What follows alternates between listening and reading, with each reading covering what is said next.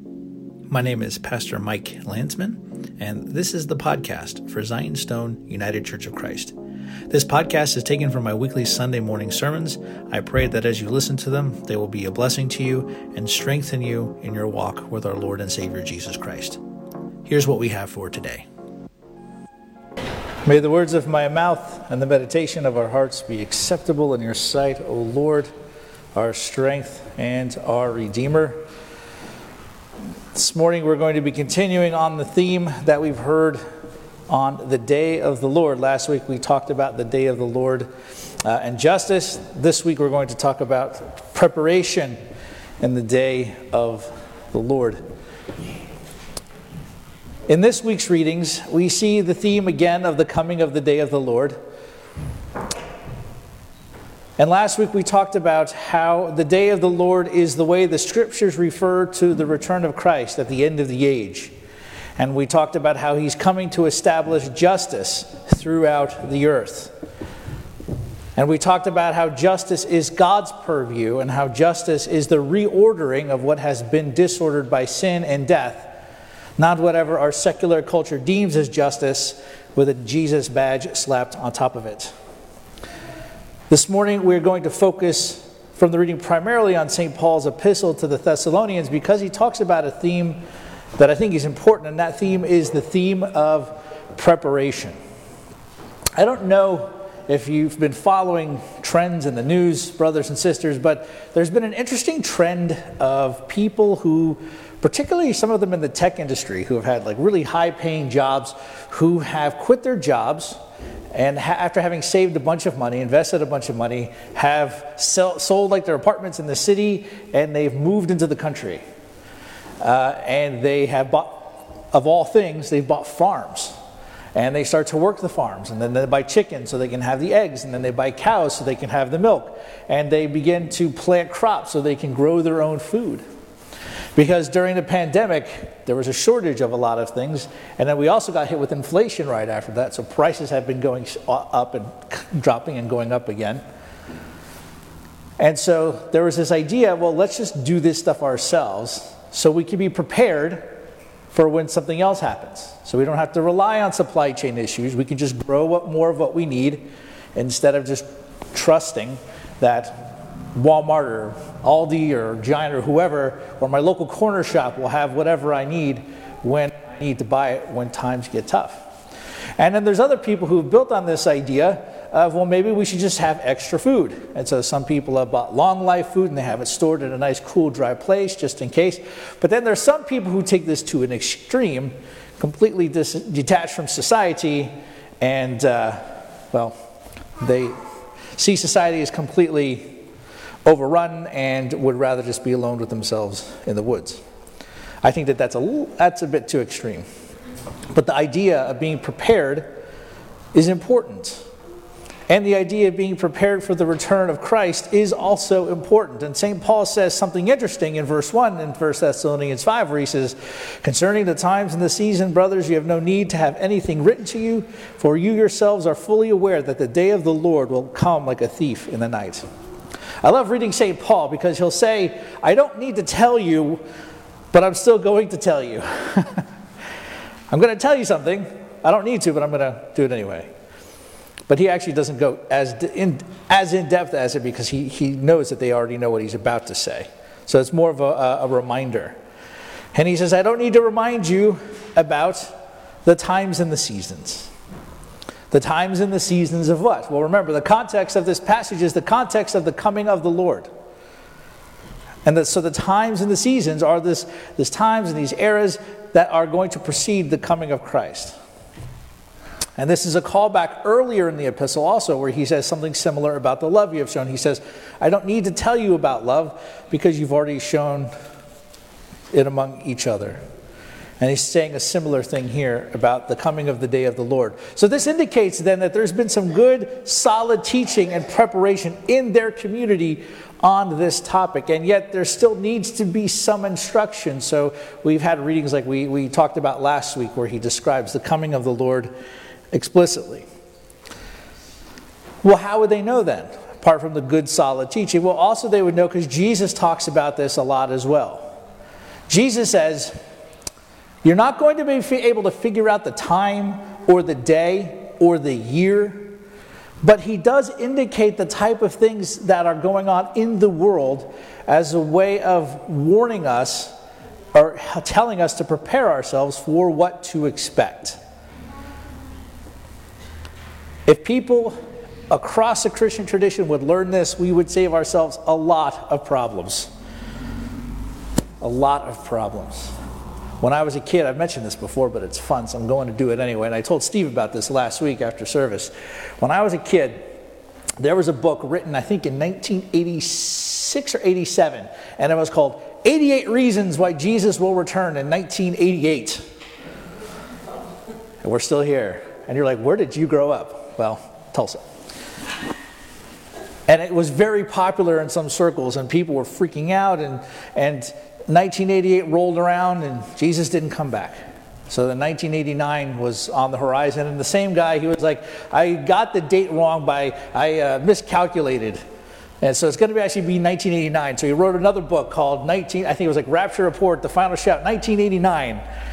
Jesus is going to come back in 89. And yeah, we're still here.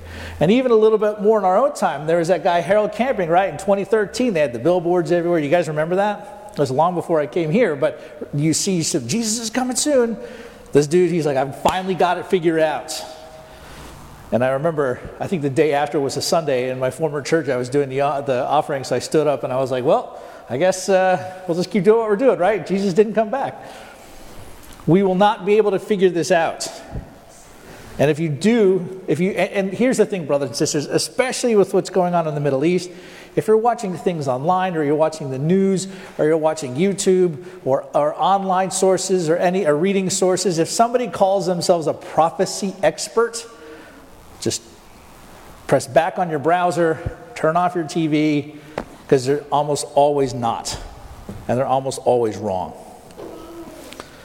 But, but, there are times and seasons that Jesus does say.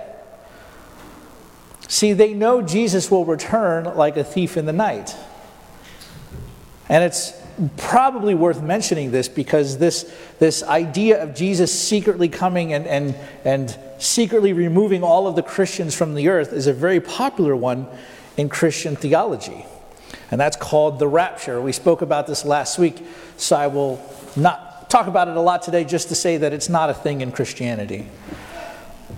The point is not a disappearance of Christians as Jesus coming like a thief in the night, but the return of Jesus will come like that because a thief is unexpected.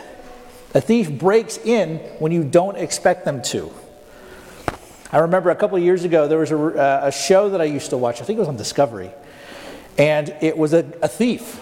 Like he was, I guess, reformed, right? Had spent some time in jail. And uh, so he, he I, I, mean, if you're an ex thief, I guess the best thing to do is go on TV and help a security company. So that's what he did. So the show was they'd find a house, um, and then he would break in to the house, steal a bunch of stuff. And then when the owners come home, they'd be like, oh my gosh, oh my gosh. And then the security company would come in and obviously clean everything up and give them you know, everything that was stolen back. And then they would say, here's all of the weaknesses in your house.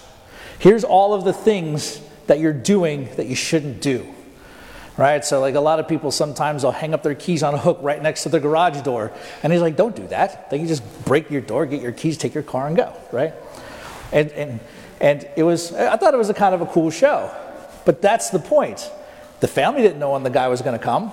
He would just break into their house and steal their stuff. They'd come home, and then they catch it all on camera, and he'd be like, here's how you can prepare better.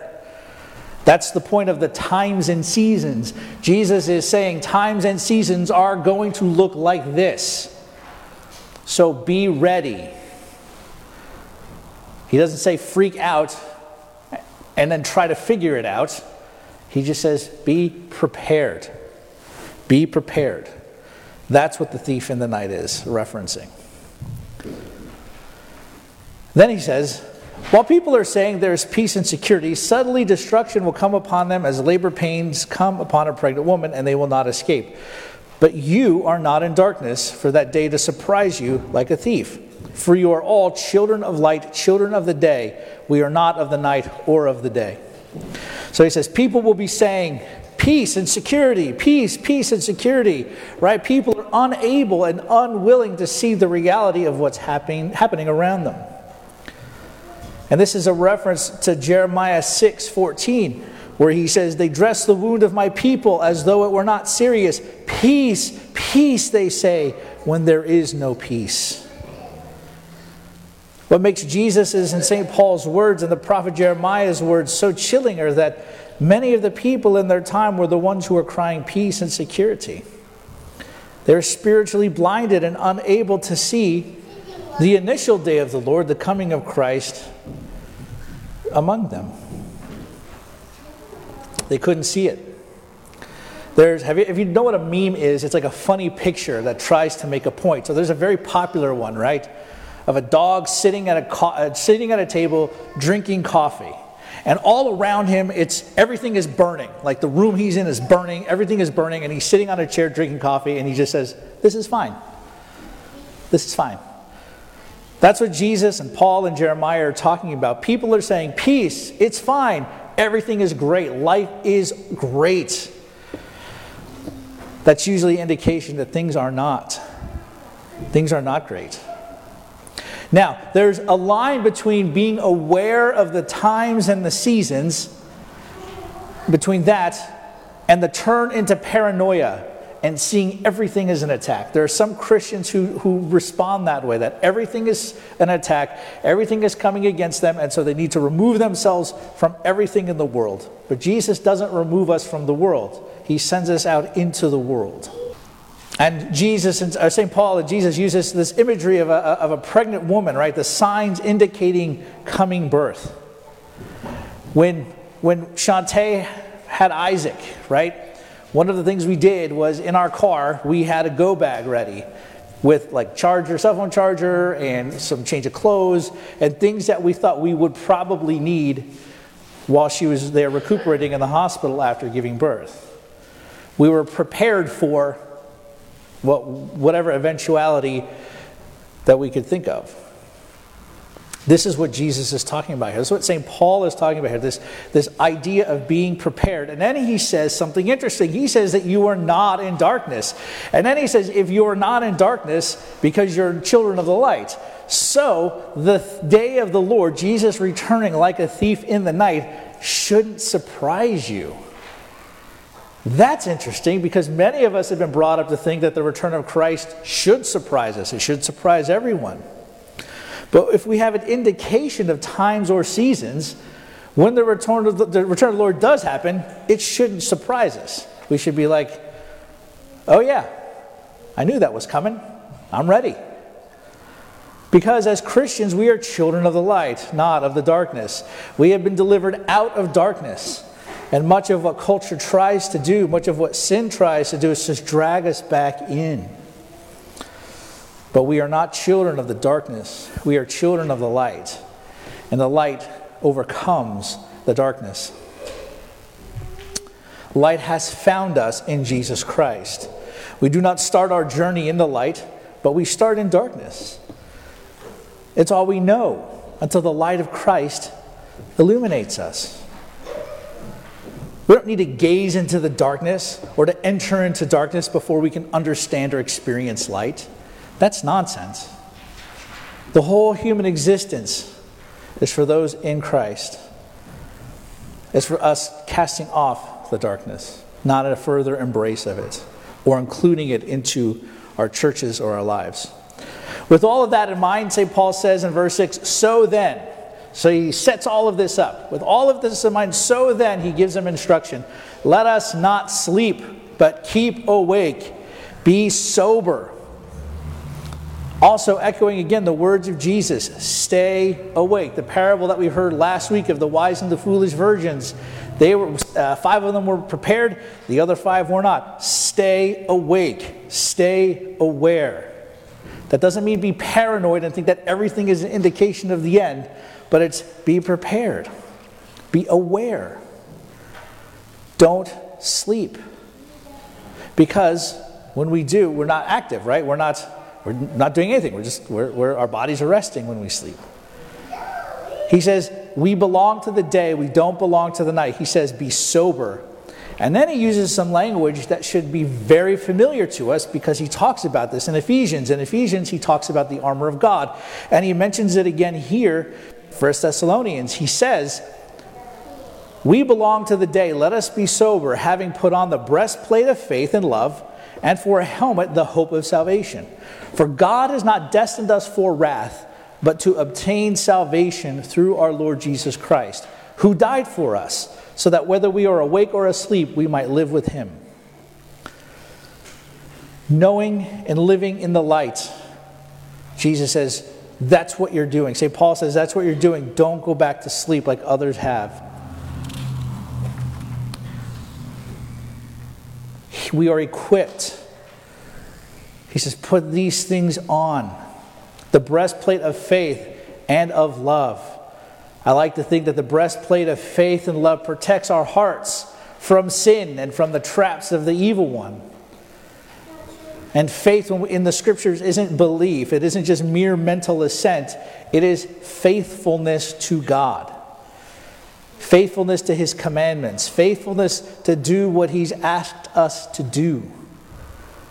And then the breastplate of love is, is part of that faithfulness of faith, uh, of living the faith, is, is love, is serving one another and loving and serving our neighbor. We are to put this on. In other words, we are to be doing the works that God has asked us to do. And then he says, the helmet of hope, the hope of salvation. Right? The, I like to think of it as the hope of salvation protects our minds and strengthens our will. It, it, it, protects our minds and strengthens our will. It helps us to not falter in the day of testing. It helps us when things get really difficult in our lives to know that there is laid up for us a treasure in heaven, something greater than what we can ask or think or even experience now. And that should help us when we have to make tough decisions in our lives, brothers and sisters, when we get hit with trials, this hope of salvation that no matter what happens to me here, salvation is something we will obtain.